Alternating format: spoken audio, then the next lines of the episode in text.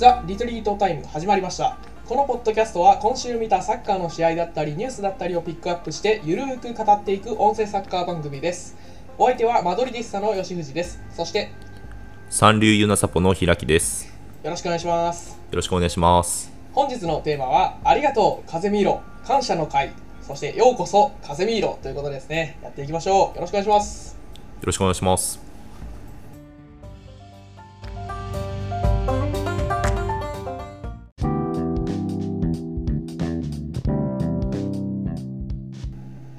では、えー改めまして本日のテーマはありがとう風見ろ感謝の会そしてようこそ風見ろということですねはい。いはいやー風見ろがですねはい。レアルレアル・マドリードからマンチェスター・ユナイテッドに移籍することが決まってしまいまして、えーちょうど我々が推してるクラブカンの移籍っていうことになりましたんでこれは話さないではいられないだろうそうですね。ということで、急遽ねこれをやろうっていう話になりましたうん。いやー確かにようこそ風見ろですね。僕から取ったら。えーユナイテッドねいやーカズミロにはもう大変お世話になったしもうすっごい寂しい気持ちでいっぱいなんですけど、うんうん。えーこれまでね数々のタイトル獲得に貢献してくれたんで快、く快く送り出したいと思いますはい。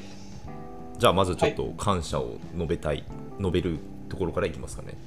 感謝述べましょうまずははい。はい、述べちゃってえーマド。リー編っていうことですねはい。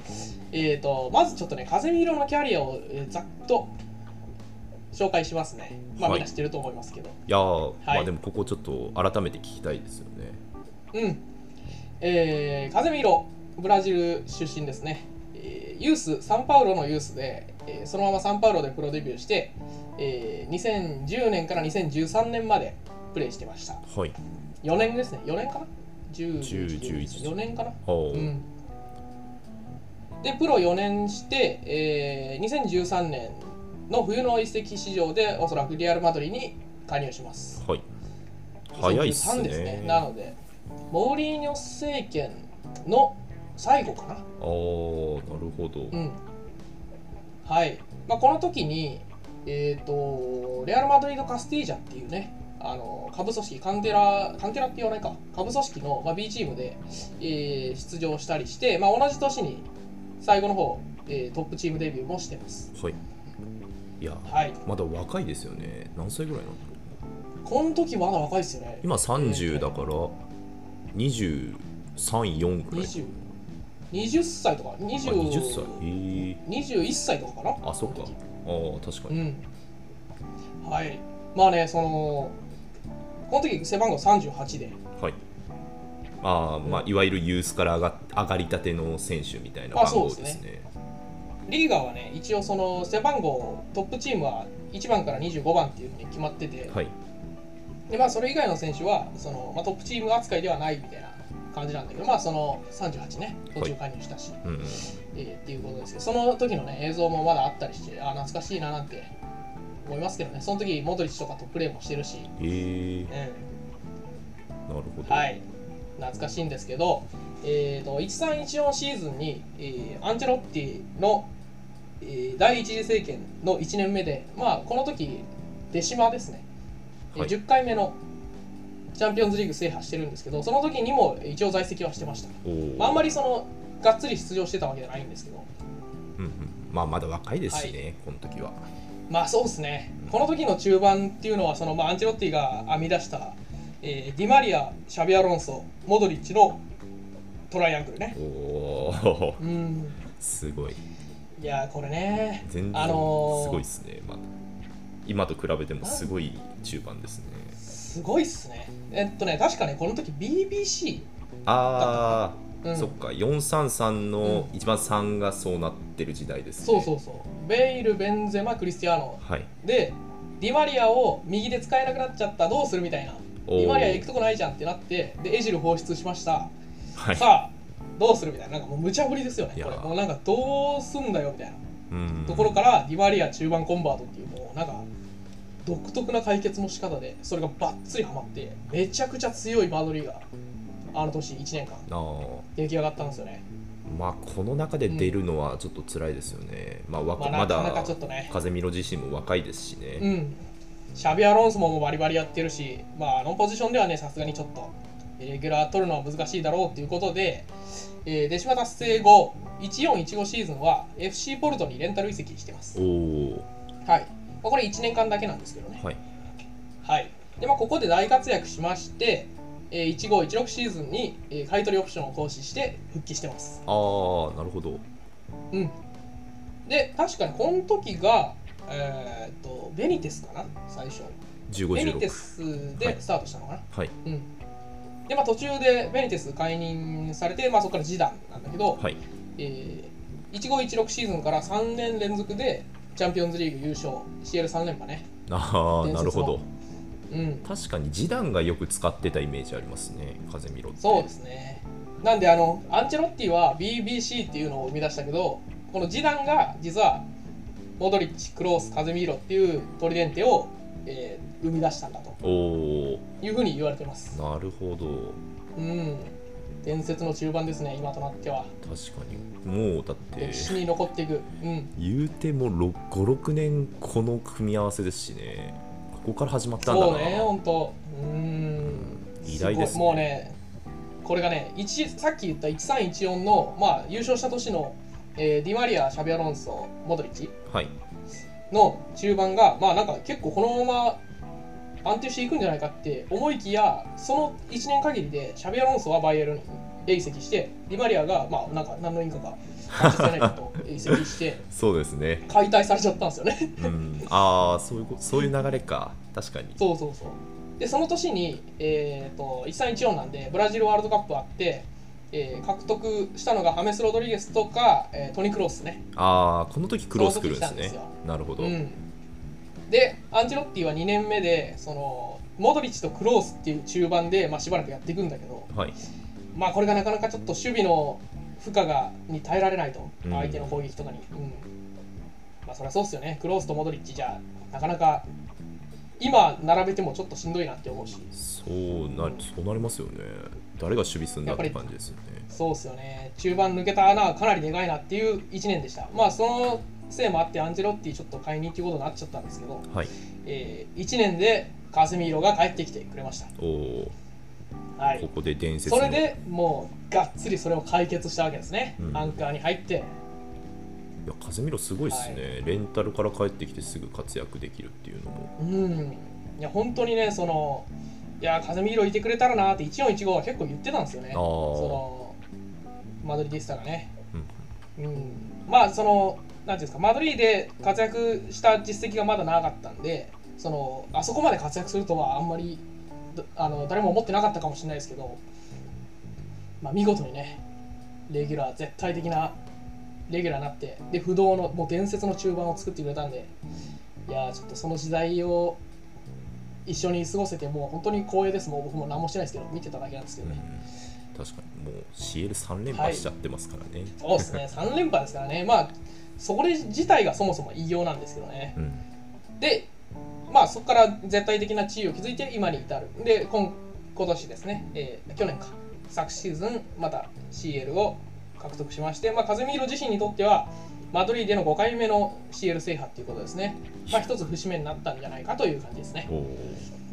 えーとまあ、ここまでキャリアの話してきたんですけど、まあ、風見ろ皆さん、まあ、マドリーでずっとやってきたんですけど、まあ、どこが好きなのかっていうね推しポイントって、まあ、それぞれあると思うんですけど、まあ、ちょっと僕もあのちょっと紹介したいと思います。はい。あこれはぜひ聞きたいですね。ユナサポとしては、まあ皆さんご存知の内容かとは思うんですけど、まあ、一番はやっぱりその守備力ね。はい。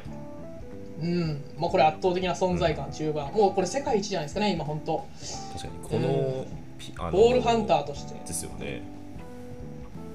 あの位置でアンカー、ねアンカーというかピボピボーテっていうんですかね。あそこら、うん。あそこの位置ではまあ風見ろのなんか右に出る者はいないっていう感じがしますね今だと。そうですよね、まあ、カウンターの目を摘む、えー守備もそうだしあとはまあ引いて守った時の、まあ、マドリーの、ね、センターバックがどっちかというとこうサイドのボールに対して、まあ、出ていかずに、えーサイドバックが出たところは風見ろが埋めるっていうことをしてるんで、はい。まあ、ボールが動くと風見ろが動いてどうにかするみたいなそんな守備をしてますんで。はい実はそのクルトワが止めて勝つみたいな試合は結構多いんですけどそのシュートにすらなってないカゼミロがブロックしてるシーンっていうのも、まあ、数知れずあるんで、なるほど。カゼミロもまあ守備の面でね、チームを救ったっていうのはもう数えきれないぐらいあるんですけど、はい。まあ、これはね、ブラジル代表でもそうだし、マドリーでも特にね、えー光ってたと思います。はい。はい。まあ、あのクロス、モドリッチが中盤でいる中でカズミロ加入して、えーあのトリデンテを実は成立させてたのは、まあまあ、あの互いが互いのその長所とを発揮して弱点を補ってでそれぞれ成立させてたのもあるんですけど、まあ、マドリーが、えークロス、モドリッチとのトリデンテをまず成立させてでマドリーノはなんかあのあんなに間延びしてるのになんか勝てるみたいなそういうのを成立させてるのも実はカズミロの、えー果たしている役割がかなり大きいというふうに思います。うん。そうですね。もう全くここには依存がないですね、はい、じゃないとねあの本当ならもうボカスカやられてってもおかしくない守備は結構してるんで、いやそこは本当にカズミロが救ってくれたと思いますね。はい。はい、でもう一個ね実はそのあんまりフィーチャーされないですけど攻撃力も地味にあって、はい。あのークロス・モドリッチが基本的にはビルドアップするのでマドリーだと。そこまで目立たないんですけどはい。ボール持ってる時は実はクロス・モドリッチが下がってきて、えーカズミロは若干高い位置を取るんですね。あ邪魔にならあないように。なるほど。うん、なんですけどなんかその2人がいなかったら普通にその人なんか波の水準以上には全然ビルドアップできるんですよ。おおなるほど。うん、でフィードもすごい正確だしまあそれはクロスとかにね比べたらそれは劣りますけども、えーフィードも正確だしあとなんかやっぱ、まあ、ブラジル人ってとこもあんのかな。あのーもう顔を上げてすぐ蹴るみたいなその判断力とかね。そういうのも結構優れてますね。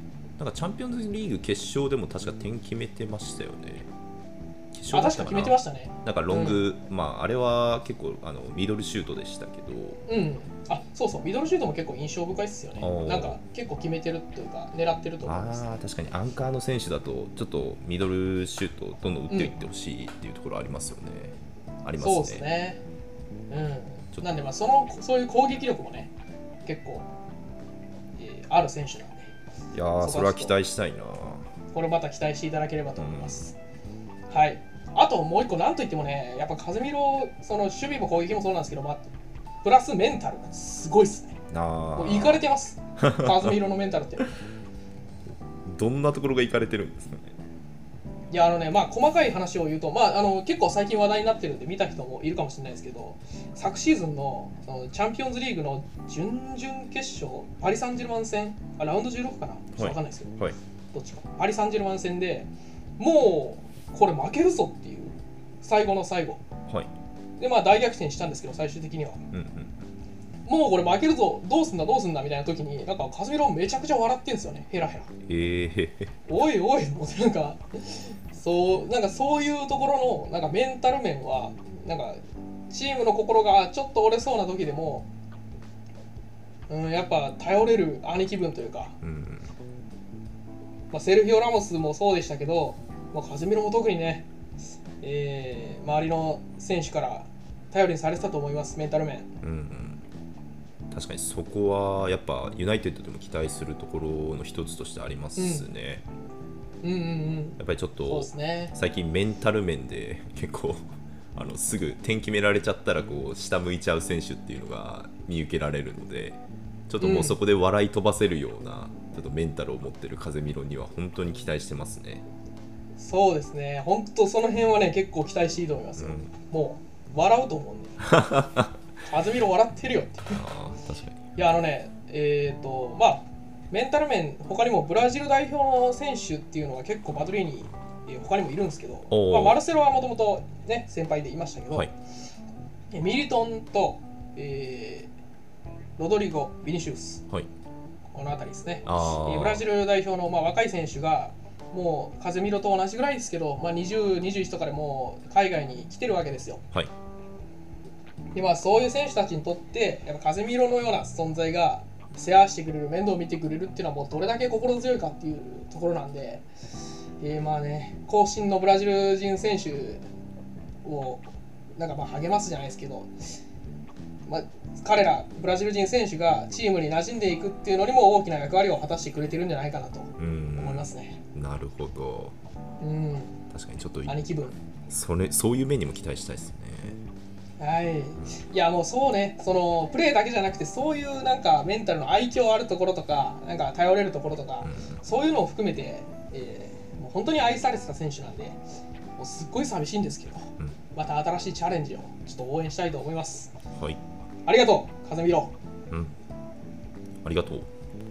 まあ、はい。そしてまあようこそ風見ろ ということですね。のパートに移っていきたいんですがはいはいなん。か結構あれですねスムーズに移れましたね まあ簡単になんかちょっと契約情報とかをこうまとめてきたんで言ってもいいですかね、はい、お願いします。はい、でこの移籍金が、えっと、70, 70違う7000万ポンドとなってましてで一応プラスあの10万10あの1000万ポンドっていうのがあのオプションでですね、まあ、出来高よく言われる出来高のやつですね。で4年契約で、まあ、プラス1年あの伸ばせるオプションもついてますよとっていう、まあ、移籍みたいですね。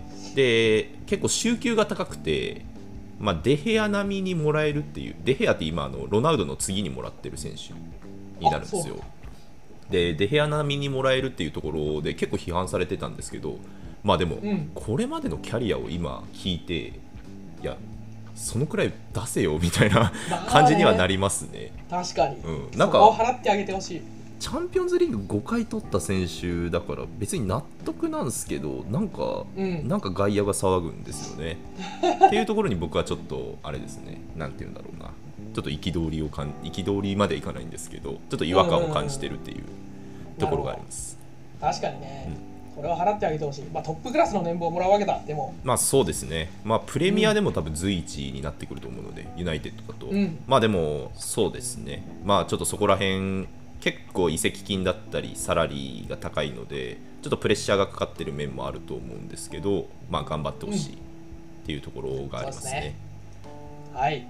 あとまあ移籍で言うとちょっと小話を言うと、まあ、バランが結構あの個人的に話してたみたいであの昨日のリバプールリバプール戦後のインタビューで言ってたんですけど、まあ、あの彼は結構新しいチャレンジをしたかったから来たんだとおっしゃってて、うんで結構なんかバランもなんか助言助言というか出してたみたいで。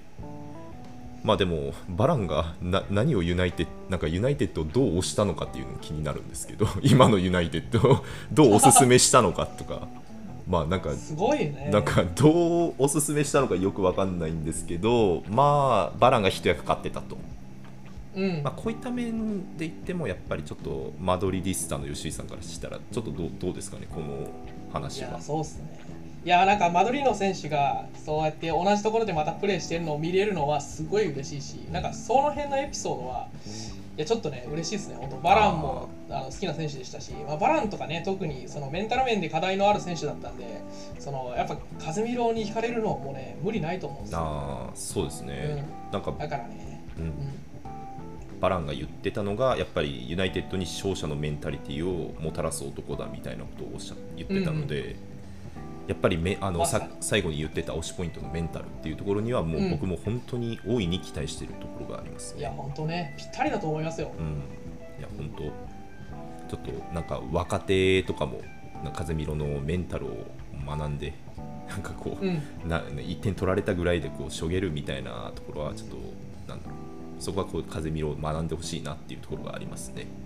そうですね。はい、期待したいです、ここも。はいあとちょっと長く続いちゃうんですけど、えーはいそうですね、この移籍があったことで、まあ、リバプール戦で、あのーなんだろう、マンチェスター・ユナイテッドオーナーのグレイザー一家に結構抗議が行われようとされてたんですけど、まああの風見ろの、まあ、お披露目なので、それがちょっと延期されましたっていうのが一つあるんですけど、まあ、これちょっと裏を読むと、グレイザーは風見ろを移籍あの移籍獲得することによって抗議をさせないためにさせないようにしたんじゃないかっていう ちょっと噂が噂というかまあ、あの推測が僕の中で立ってて、うんうん、まあ、でもこれで言うともう毎週オールドトラフォードに、えー選手が来るんじゃないかと期待もしてまして ちょっとそこら辺にも止めるための手段ね。そうですねもう来週はフレンキー・デヨングと その再来週はアントニーと。まあちょっとここどんどん。あてかまあでも9月 つ9月までなんでなんかあれか。まあわかんないですけど、まあ、これからちょっとユナイテッドの動きにも加速していってほしいなっていうところがありますね。いやーすごい。ん。グレイザー、政治力がすごいですね本当にそうだとしたら。そうですね。ちょっとこれはまあ定かではないんですけど、うん。まあなんかそんな感じのことを感じそんな感じなのかなっていうふうにちょっと薄々思ったっていうところがありますね。はい。でえっとまああのなんか一石の動きみたいなのもなんかあのある記事で言われてたんですけどやっぱりあのアルメリア戦でしたかね？あの初戦。あの初はい開幕戦ね。ラリーガの。のうん。ラリーガの、え1節目で、えっと、83分まで出番がなかったっていう時点で、まあ、あの数週間前からユナイテッドがコンタクトを取ってたみたいでうんでそこからあの彼のエージェントを経由していろいろ話が進んでこのスピード移籍に至ったみたいですね。はいはいなるほどねまあ、元から風見ろは結構あのなんて言うんだろう、まあ、新しいチャレンジっていうのをこう目論んでたみたいでもともとなんかプレミアリーグも好きだったみたいなので、あそうなんだね、まあ、これを機にっていうのがあったのかなっていうふうに思いますね。いやなんか報道が出てなんか1週間も経たずに決まったのでまあなんかもっと本当は前から接触があったらしいんでっていう話なんですけど、いやまさかの感じですよね。そのまあ、なんかありえないって思ってたんでその風見ろ取ろうってまず思ったのがすごいですね。本当にここにこぎつけたっていうことなんか先週僕らもなんか風見ろ遺跡みたいなわらわらみたいな 話をしてたので。うん。まあでもよく考えると本当どっちにも利のある遺跡ではありますよね。まあマドリーは、ね。まああのまあ、年老いたというとあれですけど結構あの、うん。もう中盤も若返りが今なされてる中で、うん。まああの風見ろ結構年いった選手をもう結構な額で売れてでユナイテッドは、ね。まあ、さっき言ったようにメンタルだったりあの守備力っていう風見ろを手に入れることができるので、結構いい移籍なんじゃないかなって個人的には思ってますね。そうですね。本当はまあマドリーもねあのここから1年2年かけて風見色と、えーその他の若い選手の世代交代をしていくっていう方針だったとは思いますが、うん。えーまあタイミングが早かったというか、まあ、ちょうどタイミングが来たということで、まあ、風見色の新しい挑戦っていうのもあってその功労者の意思無限にできないだろうってことでね、うん。えースイスイと決まった感じがありますね。そうですね。ちょっとマドリーの若い選手はちょっと風見ろのメンタルを学べないというところはちょっと大きいかもしれないですけど、そうですね、まあそこら辺はあのまだいますからね。モドリッチだったりクロースだったり、まあベテランいっぱいいますから、まあ十分にそこから学んでいただきたいというのがありつつ。まあはいじゃあちょっと長くなったんですけどここからまあユナイテッドで期待することっていうところで、まあ、もちろんあのさっき紹介してくださったあのポイントだったり、うん。まあ、ちょっと攻撃力という面ではあんまりちょっと知らなかったので、まあ、そういった新しいところにも、えーまあ、期待したいっていうところがあるんですけどやっぱりちょっとユナイテッドで期待したいのはなんかユナイテッドのタレント陣との共演っていうところが大きいのかなっていう、なんかいろんないろんな組み合わせができるんですよね。例えばあの、うん。えーブラジル代表というくくりでいうとフレッジと今あのブラジル代表で2ボランチを組んでると思うんですけど2ボランチだったかな、まあ、あの組んでると思うんですけどね。中盤で、まあ、そこで、まあ、フレッジと共演することによって、まあ、今フレッジ結構守備的なタスクも任される試合も多いと思うんですけど、まあ、うんそこでフレッジがあまりまあ守備得意ではないのでそこを風見ろが補うことによってフレッジがより前線で、まあ、フリーマンとして動けるっていうところはちょっと、まあ、フレッジ、まあ、ユナイテッドでそういう動きを見たことがないのでちょっとセレソンなフレッジが見れるんじゃないかっていうところに期待してますね。そうですね、あのー東京の国立でやった時も、にあのー日本とね、やった時も、フレッチ・カズミーロのツーボランチでね、なんか、その2人組んで、ビルドアップできんのみたいな言われてましたけど、意外とこうテクニカルなところも見せたりして、さすがセレソンだなっていう風になったんで、もしユナイテッドでもそれできたら、まあ、大きな武器ですよね、ここは。そうですね、うん。うん、で続きまして、えっと、やっぱりあのクロースとモドリッチとあのカゼミロであのさっきあの、うん。まあ、強力なトリデンテができたっていう14、はい。えっと、1516でしたかね。そうですね。伝説のね。でその伝説をもう一回ユナイテッドで見たいなって考えた時に、まあ誰かなって考えたらやっぱりあのエリクセンとブルーノ・フェルナンデスが今あの、はいまあ、インテリオール気味に、まあ、いる選手なんですけどそこと風見ろ組ませたらなんか同じことできるんじゃね？みたいなちょっと淡い期待を持ってましたユナイテッドファンは。いやいいっすよね。そういう名プレイヤーいるんでね。うん。前側の中盤の選手でね。そうですね、そこの、まあ、ニュートリデンテっていうのをこう形成していただいて、ちょっとニュートリデンテって言い方がいなんか正しいのかよくわかんないんですけど、うんうん、まあ、ちょっと全然成立すると思います本当。なんかユナイテッドで、まあそうまあ、見劣りするかもしれないですけど、まあ、新しいトリデンテを形成して、ちょっと伝説を作っていってほしいなと思ってそういます。ですね。まあ見たいっすよね。あの、うん。テンハグなんでせっかくテンハグなんでやっぱ433でやってほしいなって思うんでやっぱトリデンテ見たいっすよ。あそうですね。確かにあの、うん。風見ろが来たことによって433できるようになるんじゃないかっていう期待もあるんですよね。やってほしいですね本うん。そこもちょっと期待っすね、これから。当、はい。まあ、あとはあのかつてのチームメイトであるバランとロナウド、うん、まあ、あのなんだっけ風見ろもあの加入する時のインタビューに、まあ、クリスティアーノともう一回やりたいんだっておっしゃってたので、うん。まあ、あのそこが、まあ、叶うかちょっとわからないんですけどあのあのロナウドが出ていくかもしれないっていう話があるんで、まああのカゼミロもちょっとステイしてほしいみたいな、まあ、いいすもういてほしいみたいなことを言ってたので、もうもしあの残留が叶ったのであれば3人があの共同す、まあ、みんな出る、しえーみんな出るというか揃う試合もあると思うので。まあ、そこはやっぱあのマドリーディスタの吉井さんからしてもちょっと楽しみな試合になるんじゃないかなと思っていますね。これ楽しみですよ本当にユナイテッドでその3人一緒に出てるのを見れたらね結構幸せな気分になると思いますよ まあなんか純粋に考えてすごいですよね。なんか CL、まあ、優勝メンバーじゃないですか。まあ、うん多分なんか3連覇した時に普通に主力で出てた選手だと思うので。そうですね3連覇メンバーですね、うんいやーここがなんかユナイテッドでなんか一緒に働くっていうのがちょっとうん。まあ。また新しい伝説作ってほしいですけどね。そうですね。ユナイテッドで。まあまずはプレミアを取ってほしいなっていうところ。まずはそう。ん、うでチャンピオンズにも出てきてもらってね。そうですね。また、ううん。ん今年はちょっとヨーロッパリーグなので、まあなんか優勝したらねいけるから、ああまたちょっとそうですね。裏街道を使って。うん、プレミアリーグ8位とかでもういけるから、うんそうですね。優勝したら、まあど,、はい。どっちを取るかわかんないんですけど、うん。どっちかで頑張ってほしいですね、うん、そうですね。っていう、まああのまあ、既存のメンバーとのなんか組み合わせっていうところで考えるとすごい楽しいので、まあ、そういったところに期待ですよね。そうですね。これは楽しみですまた。うん、本当そうです。ようこそ風見ろって感じです。はい。ありがとうございました。いやー